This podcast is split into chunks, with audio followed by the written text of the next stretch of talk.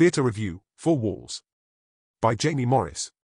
Derby Theatre puts the local community in the spotlight in this diverse and authentic new play.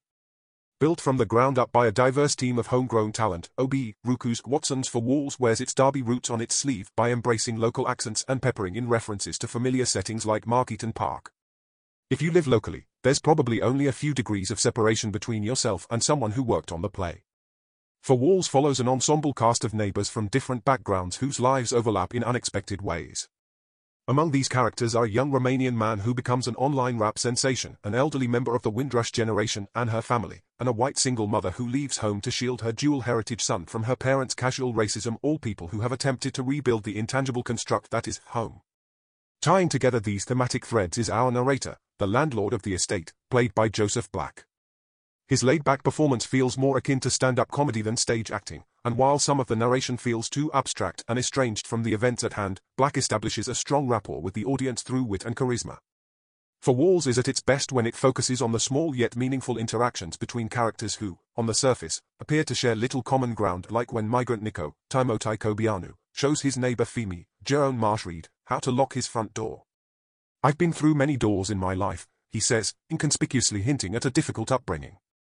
Single mums Lottie, Ida Reagan, and Tisha, Coronation Street's Kate Spencer, also have great chemistry, and the differences in their temperaments and parenting styles set up some of the show's best comedic gags. Some of the actors bring additional talents to the table. Kobianu and Marsh-Reed both get a chance to rap, there's a powerful ballad sung by Donna Briscoe-Green, and Reagan lays her character's heart bare with an expressive dance performance.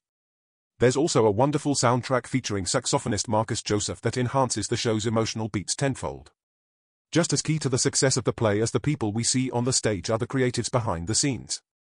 The innovative yet austere set design by Charlotte Henney includes both indoor and outdoor features, and walls lined with doors that could either lead in or out depending on the context, allowing for smooth transitions between scenes. Ambient lighting by Benny Goodman sets the mood for each episode, and in some instances, photographs of characters are projected onto the stage to give us glimpses of their lives outside of what's directly shown in the play. While there's lots for audiences to appreciate and relate to, the ending of the play is likely to be more divisive, as a somewhat contrived plot twist strains to amplify what's already an emotional conclusion in its own right. It definitely adds an element of surprise, but feels a lot less plausible than the other, more grounded developments that unfold throughout. Nonetheless, 4 Walls showcases what's possible when talented local people are given the opportunities and resources to tell meaningful stories for their own communities. Diverse and authentic, this is a pertinent snapshot of Derby capable of resonating with a wide cross-section of its population. 4 Walls played at Derby Theatre from 7 to 9 September.